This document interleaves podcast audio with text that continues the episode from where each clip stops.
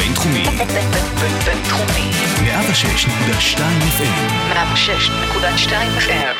שלום לכם, מאולפני הרדיו באוניברסיטת רייכמן. אני רועי כץ, אתם אה, צופים או מאזינים ב-RU Expert, סדרת שיחות מקצועיות ואישיות עם מרצים מובילים כאן באוניברסיטה.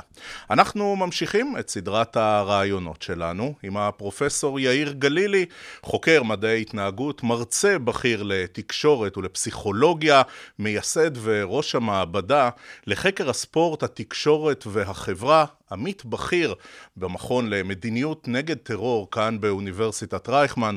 שלום יאיר גלילי. שלום וברכה רועי, תודה שהזמנת אותי. אני רוצה להתחיל עם אה, שאלה שנוגעת להישג אה, ספורטיבי שקרה ממש אה, לפני ימים אחדים. סטף קרי, כוכב הגולדן סטייט ווריורס ב-NBA, שובר את שיא השלשות, ו... הוא עושה את זה במדיסון סקוויר גארדן, המקה של הכדורסל העולמי, ועושה את זה גם בגיל צעיר יחסית, ובמספר משחקים משמעותית קטן יותר משל מחזיק השיא הקודם ריי אלן. והשאלה המתבקשת, יש משהו ללמוד מזה? יש משהו שאנחנו יכולים ללמוד מה performance של כוכב NBA כמו סטף קרי לביצוע ל performance בעולם העסקים, במערכות צבאיות, במערכות ציבוריות אחרות? אז התשובה חד משמעית, כן. סטף הוא, אה, הוא הרבה יותר משחקן כדורסל. קודם כל performer, כמו שהגדרת אותו, הוא בדרן. הוא, הוא בדרן ברמה הכי גבוהה. ה-NBA, אגב, ציינו את זה באירוע מדהים, אני צפיתי בזה live, והיה מאוד מאוד מרגש לראות לא רק אותו שובר את השיא, אלא גם את זה ש... את השיא שלא נשבר, ועוד אה, אילן מאוד גבוה, רג'י מילר, אה, היו שם אה, בדבוקה מאוד מאוד מעניינת.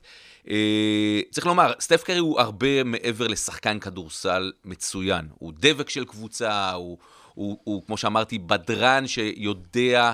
להביא ערך אדיר למוצר שאותו הוא משווק והוא משחק. רואים שהוא מאוד מאוד נהנה, ענף הכדורסל, בזכותו ובזכות עוד כמה חברים שלו, הפכו להיות למוצר גלובלי אדיר. אה, אבל בראש ובראשונה הוא, הוא, כמו שאמרנו, פריפורמר. זאת אומרת, הוא יודע להביא מדי ערב, ואנחנו מדברים על 82 משחקים במהלך עונה, לא, לא, לא כולל את הפלייאוף במידה והוא מגיע, ובשנים האחרונות הוא בהחלט מגיע. להגיע לשיא של הביצוע שלו בזמן מסוים, אה, כשמיליוני אנשים צופים בו בזמן אמת, הוא משתמש בהרבה מאוד עקרונות שכפי שאמרת, נכונים לא רק לו, הם נכונים להרבה מאוד אנשים שהמטרה שלהם להביא את הביצוע שלהם למה שנקרא פיק פריפורמנס. אה, וזה לא פשוט, כי הרבה מאוד רוצים, הרבה מאוד חושבים שמסוגלים, מעטים מאוד פרומילים מצליחים לעשות את זה, בטח ברמה של סטף, ונשמת הפרו של כל ספורטאי זה לשבור שיאים, מה שסטף עושה, ואני מניח שעוד ישבור עוד כמה שיאים. בדרך כלל התייחסנו בספורט מקצועני לדמויות של המאמן, או אפילו של ה-GM, ה-General Manager, כאל מי שאפשר ללמוד משהו גם בעולם העסקים וגם בעולמות אחרים שמשיקים לניהול וליכולת לייצר ביצוע. אתה רואה, אבל בשנים האחרונות, זה סטף קרי, זה לברון, זה שחקנים אחרים, לברון ג'יימס כמובן, שבעצם הופכים לדמויות שהן הרבה יותר גדולות מאשר ספורט, הרבה יותר גדולות מאשר כאלה שמוכרים אה, כובע או אפילו אה, ג'רזי, את אה, חולצת המשחק, ממש מקרינים לעולמות המשיקים? אז שוב, התשובה היא זהה, חד משמעית כן. זאת אומרת, אנחנו נמצאים בעידן שבו... אה, ספורטאים, כמו הרבה מאוד אייקונים תקשורתיים ברמה מאוד מאוד גבוהה, מסוגלים היום להקרין לסביבה הרבה יותר רחבה. אבל יתרה מזאת, הם מסוגלים לעשות את זה בלי הרבה מאוד ברוקרים, בלי, בלי הרבה מאוד מתווכים שבעבר הם היו תלויים בהם. בראש ובראשונה עיתונאים ואמצעי תקשורת. יש היום את הרשתות החברתיות, הרשתות החברתיות שמאפשרות לקצר את הדרך בצורה בלתי אמצעית, ואז לפנות לקהל מאוד מאוד רחב בשעה ובדרך שאתה אה, מעוניין לעשות כן. אבל אה, אני אתייחס קודם לרישה של השאלה שלך, ואם יש משהו שדומה בינם לבין אנשי עסקים או, או מנהלים מצליחים אחרים. אז, אז התשובה היא כן, מהטעם הפשוט שהאנשים האלה בעצם מנהלים סוג מסוים של עסק. בסוף בסוף אני תמיד אומר, Team זה ראשי תיבות של Together everyone achieves more. וזה בסוף סינרגיה, יכולת לקחת אנשים, ואנחנו יודעים ומכירים, והיום קל מאוד יחסית לגלות אנשים עם יכולות ברמה מאוד מאוד גבוהה. אבל זה שלאנשים יש אה, אה, אה, יכולות ברמה גבוהה, זה עדיין לא אומר שמסוגלים להביא אותם מהכוח אל הפועל תמיד. והרבה פעמים תפקיד של מאמן, או מנהל, או מישהו שמוביל את ה- אה, אה, המשכוכית של ה- שמובילה את העדר, זה לקחת את היכולות של האנשים האלה וליצור איזשהו סוג של סינרגיה שתביא אותם למקום הרבה יותר טוב. ואנחנו נמצאים היום בעידן, הדוגמה אולי הכי טובה זה החיסון שהגיע לנו יחסית מאוד מהר אה, לווירוס. המדע מתקדם ברמה כל כך גבוהה, שבה לקחו אנשים שיש להם את היכולות, והיה קל מאוד יחסית למצוא אותם, ולהביא פתרון לבעיה שדומה, כמו בעולם הרפואה, לעולם העסקים, לעולם, ה, אה, לעולם הספורט ועולמות אחרים. ובסוף, בסוף, בסוף זה לנהל כישרונות. זה לקחת את היכולות שלהם ולנסות להוציא מהם את המיטב, מה שלא תמיד, נשמע פשוט, אבל בסוף לא תמיד קל. עד כמה המחקר האקדמי מצליח לחדור לתוך התעשייה. ברור לחלוטין שאתה והקולגות שלך, אתם חוקרים משהו שאתה יודע, כולנו רואים אותו על המגרש, אבל אתם רואים משהו אחר ומצליחים גם להבין ממנו דברים נוספים. עד כמה התעשייה מקבלת את המחקר ולומדת ממנו? אז הייתי רוצה לומר שהרבה מאוד, אבל צריך להיות צנוע ולהגיד שלפעמים יש איזשהו פער מאוד מאוד גדול בין מה שהמדע יודע ומה שהשטח מקבל. זאת אומרת, זה מחלחל, לפעמים זה לוקח הרבה מאוד זמן. ההסתכלות שלנו היא הסתכלות קצת יותר מעמיקה. זאת אומרת, הרבה פעמים אנחנו רואים וקוראים עיתונאים שהם בסוף מביאים את המסקנה מהשורה התחתונה יחסית מאוד מאוד מהר. אבל מדע כמו מדע מנסה לבלבל עם עובדות, הוא מנסה להביא נתונים מטווח יחסית מאוד מאוד רחב. אני יכול רק לספר על מחקר שהייתי מעורב בו עם פוסט-דוקטורנט מאוד מאוד מוכשר שלי, בחור בשם איליה מורגולוב, וחקרנו את תופעת ה choking under pressure, שזו תופעה שהיא מרתקת, היא מאוד מאוד מעניינת. ולשמחתנו, עד שאנחנו חקרנו את זה, לא הצליחו לבצע מחקר כזה על קבוצה. ישנו, ישנם עשרות אלפי מחקרים על אנשים בודדים, על קבוצה יחסית מאוד מאוד קשה. אבל ה setting שמצאנו, שזה במקרה הזה פלייאוף של משחקי NBA, היה מאוד מאוד מעניין, והתחולה של, של התוצאות שלנו היא הרבה מעבר לספורט. אבל שוב, אני, אני חוזר להתחלה וצריך להיות מאוד מאוד צנועים. צריך להבין שהפיזור או היכולת להפיק ממחקר אקדמי הרבה, הרבה מאוד תלויה בשיווק שלו, כמו בהרבה מאוד דברים אחרים.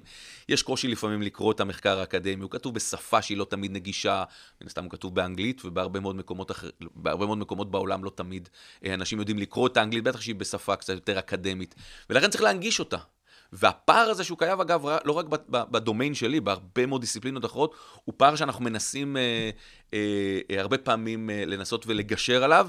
אני חייב לומר, לפחות מהכובע שלי, אני, באחד הכובעים שלי, אני ראש יחידת מחקר בהתאחדות לכדור, לכדורגל, זה אחד הכישלונות המפוארים שלי. כי המדע יודע היום, ישראל לדוגמה היא אחת המדינות שמובילות במחקר אקדמי בתהליך של ספורט פרפורמנס, אבל אתה יודע, ואני, אני, אני, אתה יודע, אנחנו מסתכלים על הפרפורמנס של הספורט בישראל, ואני אהיה הכי, אה, אה, אתה יודע, צנוע ברמה הזאת, אנחנו לא מובילים בעולם. אבל עכשיו בתחומים... אתה לא רק צנוע, אתה גם דיפלומט. כן, אבל אתה יודע, אנחנו בסוף, כמו שאמרתי, אנחנו מבלבלים עם עובדות. אה, קל מאוד לראות את, את הטבלאות, אבל ישראל היא מובילה עולמית ברמה של גנטיקה של ספורט, של ביומכניקה, פיזיולוגיה מאמץ, בטח בתחומים שלנו, של מדעי ההתנהגות והספורט. יחד עם זאת, בסוף בסוף את העקרונות שאנחנו יודעים, אגב, זה הרבה פעמים הגדרה של בן אדם שהוא מומחה. הוא יודע, אבל לא תמיד הוא יודע ליישם אותו. היישום זה מה שמביא בן אדם שיש לו יכולת, הבנה, ידע, לבין היכולת לקחת את זה וליישם את זה בשטח. אבל פרופסור גלילי, למביט מהצד, נדמה שהספורט המקצועני התאהב בסטטיסטיקה ובאנליטיקות, מאניבול וכדומה. וכל הזמן רוצים לראות עוד ועוד איך טבלאות אקסל גורמות אולי אפילו לשיקול הדעת הוותיק של הסקאוטרים ושל המנג'רים ושל המאמנים, להיראות קצת פחות חשוב. זה לא היה טבעי שהקבוצות, שהארגונים, אגב, ארגוני ענק, ארגונים של מיליארדים, יתאהבו במחקר האקדמי ויישמו אותו כמה שיותר מהר? אז כן, א', הם עושים את זה. זאת אומרת, ארגוני ספורט גדולים בעולם, אגב, גם כאלה בפתח תקווה, עושים את זה, ועושים את זה ברמה מאוד מאוד גבוהה. ותמיד הייתה דיאלקטיקה בין מה שהמדע יודע, יש אגב סרט אדיר שאני ממליץ עליו, עם קלינט איסטווד, שנקרא Trouble with the Curve. על, על scouter שהוא בן, בן 70 ומשהו, והוא מוצא את, השחקן המוכשר הבא. אבל כאמור, היום המדע יודע לספק נתונים בזמן אמת ברמה מאוד מאוד גבוהה, זה תלוי כמובן כמה כסף אתה מוכן להשקיע בזה. אני חושב שאנחנו נמצאים היום אפילו בבעיה הפוכה. העודף נתונים, היום אה, יש חברה, חברה מובילה בעולם נקראת חברת אינסטאט. אינסטאט מפיקה לך בסוף כל משחק של ליגת אלופות כמות סטטיסטיקה שרועי, גם אני אה, אה, פרופסור שקורא נתון אחד או שניים, אני מסתכל על עושר הנתונים הזה ואומר, אוקיי, ומה? מה השורה התחתונה? זאת אומרת, בסוף בסוף יש היום הרבה מאוד נתונים, אבל אנחנו צריכים גם את המאמן, ואנחנו, שוב, אנחנו מתעסקים בבני אדם, לא ברובוטים. וכשאנחנו מתעסקים עם בני אדם, ישנם הרבה מאוד פקטורים, הרבה מאוד גורמים שבסופו של דבר אנחנו רוצים להעריך על מנת לראות מתי הוא יגיע לביצוע המיטבי שלו, ועל זה יש הרבה מאוד טכניקות נוספות מעבר לנתונים והסטטיסטיקה.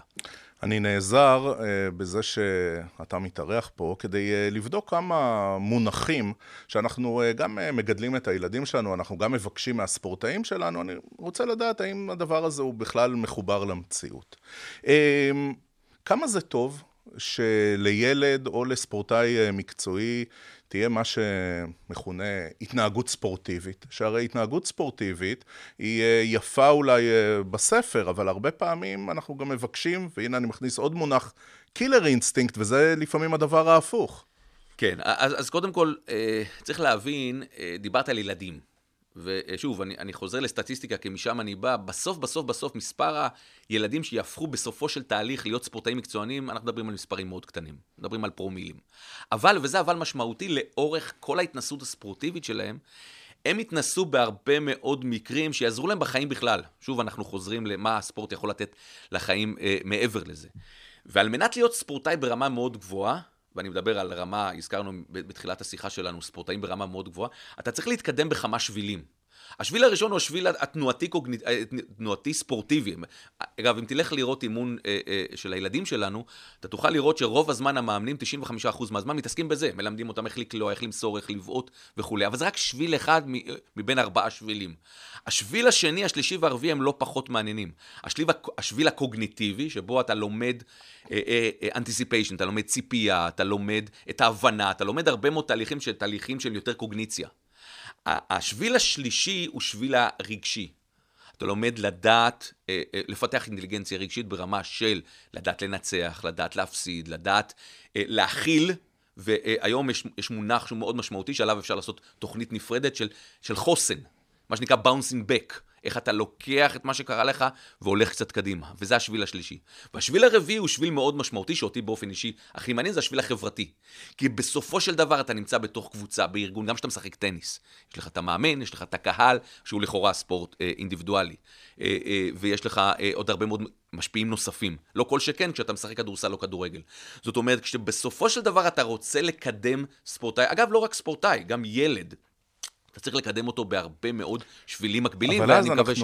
אבל אז אנחנו נחשפים לסדרת להיט בנטפליקס, כמו הריקוד האחרון, שמתעדת את עונת האליפות האחרונה של שיקגו בולס בערך באמצע שנות ה-90, ואנחנו נחשפים שם לדמות של מייקל ג'ורדן, גדול שחקני ה-NBA בכל הזמנים, מהספורטאים הכי גדולים בעולם, והוא, פרופסור גלילי, מתגלה שם כאיש נקמן, קטנוני, שהרצון שלו לנצח אה, מוביל אותו למעשים מאוד מאוד מכוערים בתוך הקבוצה, כלפי המאמן, לא באמת אה, דמות שהיינו רוצים להראות, ועדיין מגדולי הגדולים. חד משמעי, אבל פה צריך, לה, פה צריך להפריד, והפרדה מאוד מאוד ברורה בין הקריירה הספורטיבית, ומייקל לעולם ייזכר כגדול ספורטאי, אה, אה, אה, לפחות ההיסטוריה שאתה ואני מכירים, לבין ספורטאים אחרים, כמו הזכרת את לברון ג'יימס וסטף קרי, שהתכולה שלהם או הקריירה שלהם תמיד תיזכר לא רק מהיותם ספורטאים מאוד מאוד גדולים. גם לברון וגם סטף לדוגמה, ופה אני נותן את הדוגמה ההופכית, תרמו לקהילה, למקום שהם היו גודלו, לברון תרם אה, אה, שנת לימודים לסטודנטים באקרון, אוהיו, אה, לקבוצה מאוד מאוד רחבה, זאת אומרת, הוא, הוא זכר מהיכן הוא הגיע. זאת אומרת, הדוגמה של מייקל, ואני מסכים איתך, מייקל היה פנומן, שחקן ברמה מאוד מאוד גבוהה, ואני מזכיר לך שהוא גם טען שרובובליקנים קונים נעליים ולא הסכים להיות מעורב אה, פוליטית. אבל יש גם דוגמאות הפוכות, ואני תמיד נזהר בתור איש מדע, מלקחת דוגמה אחת יוצאת דופן, ואני מזכיר תמיד לכולם שכולנו נולדנו בלידה טבעית. מי שיצא מהדופן בניתוח קיסרי, הוא לא תמיד הדוגמה האולטימטיבית, למרות שאנקדוטלית אנחנו תמיד אוהבים להזכיר את זה, אבל בתור המדע, בתור מדען אנחנו מנסים לעשות תמיד הכללות. הרבה מאוד ספורטאים ברמה גבוהה, אנחנו זוכרים ומעריכים אותם, הרבה מעבר לתפקוד שלהם במגרש. אבל פה אני מתחבר אה, גם לעיסוק שלך אה, כסגן אה, דיקנית בית ספר סמי עופר לתקשורת. יכול להיות שזה עידן תקשורתי אחר. והיום לברון ג'יימס או סטף קרי צריכים לעשות חלק מהמעשים האלטרואיסטים האלה, מפני שהם נבחנים בכלים חברתיים אחרים. ולפני 30 ו-40 שנה, הם לא נבחנו. אז היום אתה גם צריך uh, לצאת בסדר ולעשות קצת uh, ווש חברתי ולפתוח איזה צ'רטי וכל מיני דברים כאלו. אז התשובה היא נכון. אתה, אנחנו נמצאים בעידן וספורטאים ברמה מאוד גבוהה, והנה הוספת לי עוד ליין חמישי, זה השביל התקשורתי, שאתה חייב להבין שיש לך תדמית שאתה צריך לפתח אותה, ויש אנשים שעוזרים לך לפתח אותה. אגב, הזכרת את בית ספר לתקשורת, שאני מאוד מאוד אוהב, זכות גדולה אה, ללמד בו. אנחנו מתעסקים הרבה מאוד בדיוק בזה, בנושא של עד כמה אה, אה, ההיבט התקשורתי היום הוא כזה שאתה לא אמור להשתמש בו, אתה חייב להשתמש בו, כי אחרת, והזכרת אה, אנשים שהקריירה שלהם קמה ונפלה, בעקבות, אה, יכול להיות איזשהו ציוץ או, או כתבה אה, לא מחמיאה. סביר להניח שהיום מייקל ג'ורדן, שהוא, שהוא, שוב, אחד מגדולי הספורטאים בעולם, היה חוטף בראש בצורה מאוד מאוד משמעותית, והקריירה שלו הייתה נפגעת, בטח הקריירה המסחרית שלו, למרות שהוא עדיין, אנחנו יודעים, מוכר הרבה מאוד זוגות נעליים. גם לדמוקרטים וגם ל... וגם לפתח תקוואים, הוא מוכר בכל העולם. רוצה רגע לגעת בהשפעות פוליטיות וחברתיות, שאלת המשך מתבקשת בשיחה שלנו. ראינו ב... מחאת אה, Black Lives Matter, וראינו גם בבחירות האחרונות בארצות הברית, אה, ספורטאים שבעצם יוצאים קצת מהקומפורט זון שלהם כספורטאים וכסלבריטאים, ונכנסים לתוך ממש wedge issues, לתוך אה, סוגיות ליבה בפוליטיקה האמריקאית, ויש שם הרבה מה להפסיד.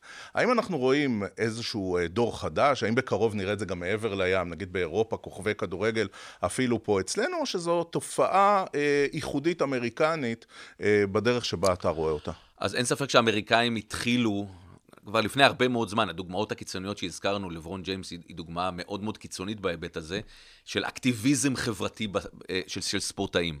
צריך להבין שלספורטאים יש הרבה מאוד מה להפסיד. אוטומטית כשאתה נוקט עמדה לצד אחד, הרבה מאוד אה, פעמים אתה מבין שהצד השני יהיה נגדך. זאת אומרת, יש הרבה מה להפסיד, וזו גם הסיבה שהרבה מאוד, לא רק ספורטאים, גם הרבה מאוד אנשים שמבינים שנהנים מהשיזוף של התקשורת, אה, יש להם מה להפסיד. אני חושב שהנקיטת עמדה והאקטיביזם, בטח בסוגיות מאוד מאוד מעניינות, הזכרנו סוגיות פוליטיות, אנחנו נדבר עכשיו על סוגיות כמו התחסנות, שהן מאוד מאוד מעניינות. הן קודם כל מבורכות. הם uh, התחילו כמו הרבה מאוד דברים בארצות הברית, אבל אנחנו רואים אותם היום ברחבי העולם. אולי הדוגמה היותר טובה מלברון ג'יימס הוא מקס, uh, מרקוס רשפורד באנגליה, ויש עוד כמה uh, ספורטאים ש... Uh, uh, תראה, זה לא תמיד אומרים, הביקורת עליהם זה לא חוכמה. יש לך הרבה מאוד כסף, יש, אז, אז גם אם תפסיד זה לא, זה לא נורא. לא, אבל דווקא המודל האמריקאי, שאני עוד חוזר אחורה לשנות ה-60 של אה, מוחמד עלי, ושל אה, כמובן אה, קרים אבדול ג'באר, וספורטאים מאוד מאוד בכירים, שגם שילמו מחירים ניכרים על ההתנגדות שלהם למלחמת וייטנאם ועל ההתייצבות שלהם לצד תנועות אזרחיות. ולכן הם מאוד מוערכים. זאת אומרת, הם, הם בסוף, זה לא משנה איזה עמדה הם נקטו, הם היו שם ונקטו את העמדה. ואני חושב שהיום, אה, גם אתה וגם אני, בתור חובבי ספורט, אנחנו מעריכים אה, ספורטאים כדמויות אה, שהן דמויות עגולות, דמויות מאוד מאוד רחבות, דמויות שאנחנו מתחברים לא רק לפן הספורטיבי שלהם. הזכרנו, התחלנו אה, עם, עם סטף קרי. סטף קרי מייצג אה, את הספורטאי האולטימטיבי, כי מי שמכיר את הסיפור שלו, הבן אדם היה פצוע והארגון הסכים לשלם לו כסף גם כשהוא לא שיחק, אבל הוא היה מספיק נאמן להישאר לו, גם כשהוא היה כוכב גדול ולא פתח את החוזה. ואנשים מתחברים לזה, זאת אומרת, היום אתה רוצה, אה, בטח בתור אוהד שמסוגל, ודיברנו על זה לפני השיחה, 24/7, לעקוב אחרי כל ה ecosystem המאוד מאוד רחב הזה, לבחור את האנשים שאתה מתחבר אליהם, כי בסוף בסוף אנחנו מדברים על role model. אנחנו מדברים על דמויות שגם אנחנו וגם הדור הבא ירצה לגדול אה, אה, אה על פיהם. פרופסור אה, יאיר גלילי, אנחנו אה, מתקרבים לסיום השיחה שלנו, ולא נשחרר אותך לפני שתענה על השאלון הקבוע של כל מי שבאים לסדרת רעיונות RUX. בשמחה. מה מייחד אותך כמרצה? האמת היא שאלה טובה. אני מנסה שהחבר'ה לא יירדמו, אתה יודע, שיהיו כל הזמן, כמו לזמן איתי, אני מקווה שאני מצליח. לפחות ממה שאנחנו יודעים, אתה מצליח היטב. תודה. המקום האהוב עליך ביותר בקמפוס רייכמן? אה, בית ספר סמי עופר לתקשורת, אני חושב ש... אני, שוב, אני לא אובייקטיבי, אבל אני חושב שזה הבניין הכי יפה, יש פה אה, כל כך הרבה אה, מקומות כמו הרדיו שאנחנו יושבים פה, אולפני הטלוויזיה, המשרדים שלנו, מאוד אוהב. מודל שלך להשראה? אה, יש הרבה, יש הרבה. יש פה, אה, גם פה בקמפוס יש כמה חוקרים ברמה גבוהה, אני לא, לא אציין את שמותיהם כי אני אעליב אחרים, אבל יש פה כמה אילנות מאוד מאוד גבוהים. אני, אני, אני אמרתי, זה פריבילגיה אדירה להיות פה חלק מה, מהסגל ב, אה, במקום הזה, ואני מאוד מאוד שמח על כך. מודל להשראה מחוץ לקמפוס? גם שם יש כמה אנשים. האמת היא שזכיתי לפגוש פה לפני שנתיים את אלן דרשוביץ. שהוא אה, אחד מגדולי המשפטנים, גם ציוני מאוד גדול שאני מאוד אוהב. והלכתי פה יום אחד באחד מהכנסים ופגשתי אותו, וזה היה מבחינתי הגשמת חלום. הרגע הכי משמח בחיים, פרופסור גלילי? אה, כשנולדו הילדים. זה, זה, אין משהו שמשתווה לזה. אתה, אה, כשאתה מסתכל על ילדים, אתה כל יום לומד משהו חדש, אבל כל יום אתה גם מבין שאתה צריך יותר לדאוג. אם לא היית מרצה כאן באוניברסיטה, מה היית עושה? ואתה עושה עוד uh, הרבה הרבה דברים אחרים. אני מניח שמשהו קשור לספורט, uh, לשמחתי, וזה משהו שאני קם כל בוקר ומודה עליו, ואני מתעסק בתחביבים שלי בסוף. Uh, אני מניח שמשהו שקשור לספורט, משהו שקשור לניהול ספורט או משהו דומה. פרופסור uh, יאיר גלילי, תודה, תודה רבה על השיחה. תודה רועי, נהניתי. עד כאן הפרק הזה של RU Experts מאולפני הרדיו באוניברסיטת רייכמן. תודה שהייתם איתנו, אני רועי כץ, ואנחנו נתראה ונשתמע גם בפעם הבאה.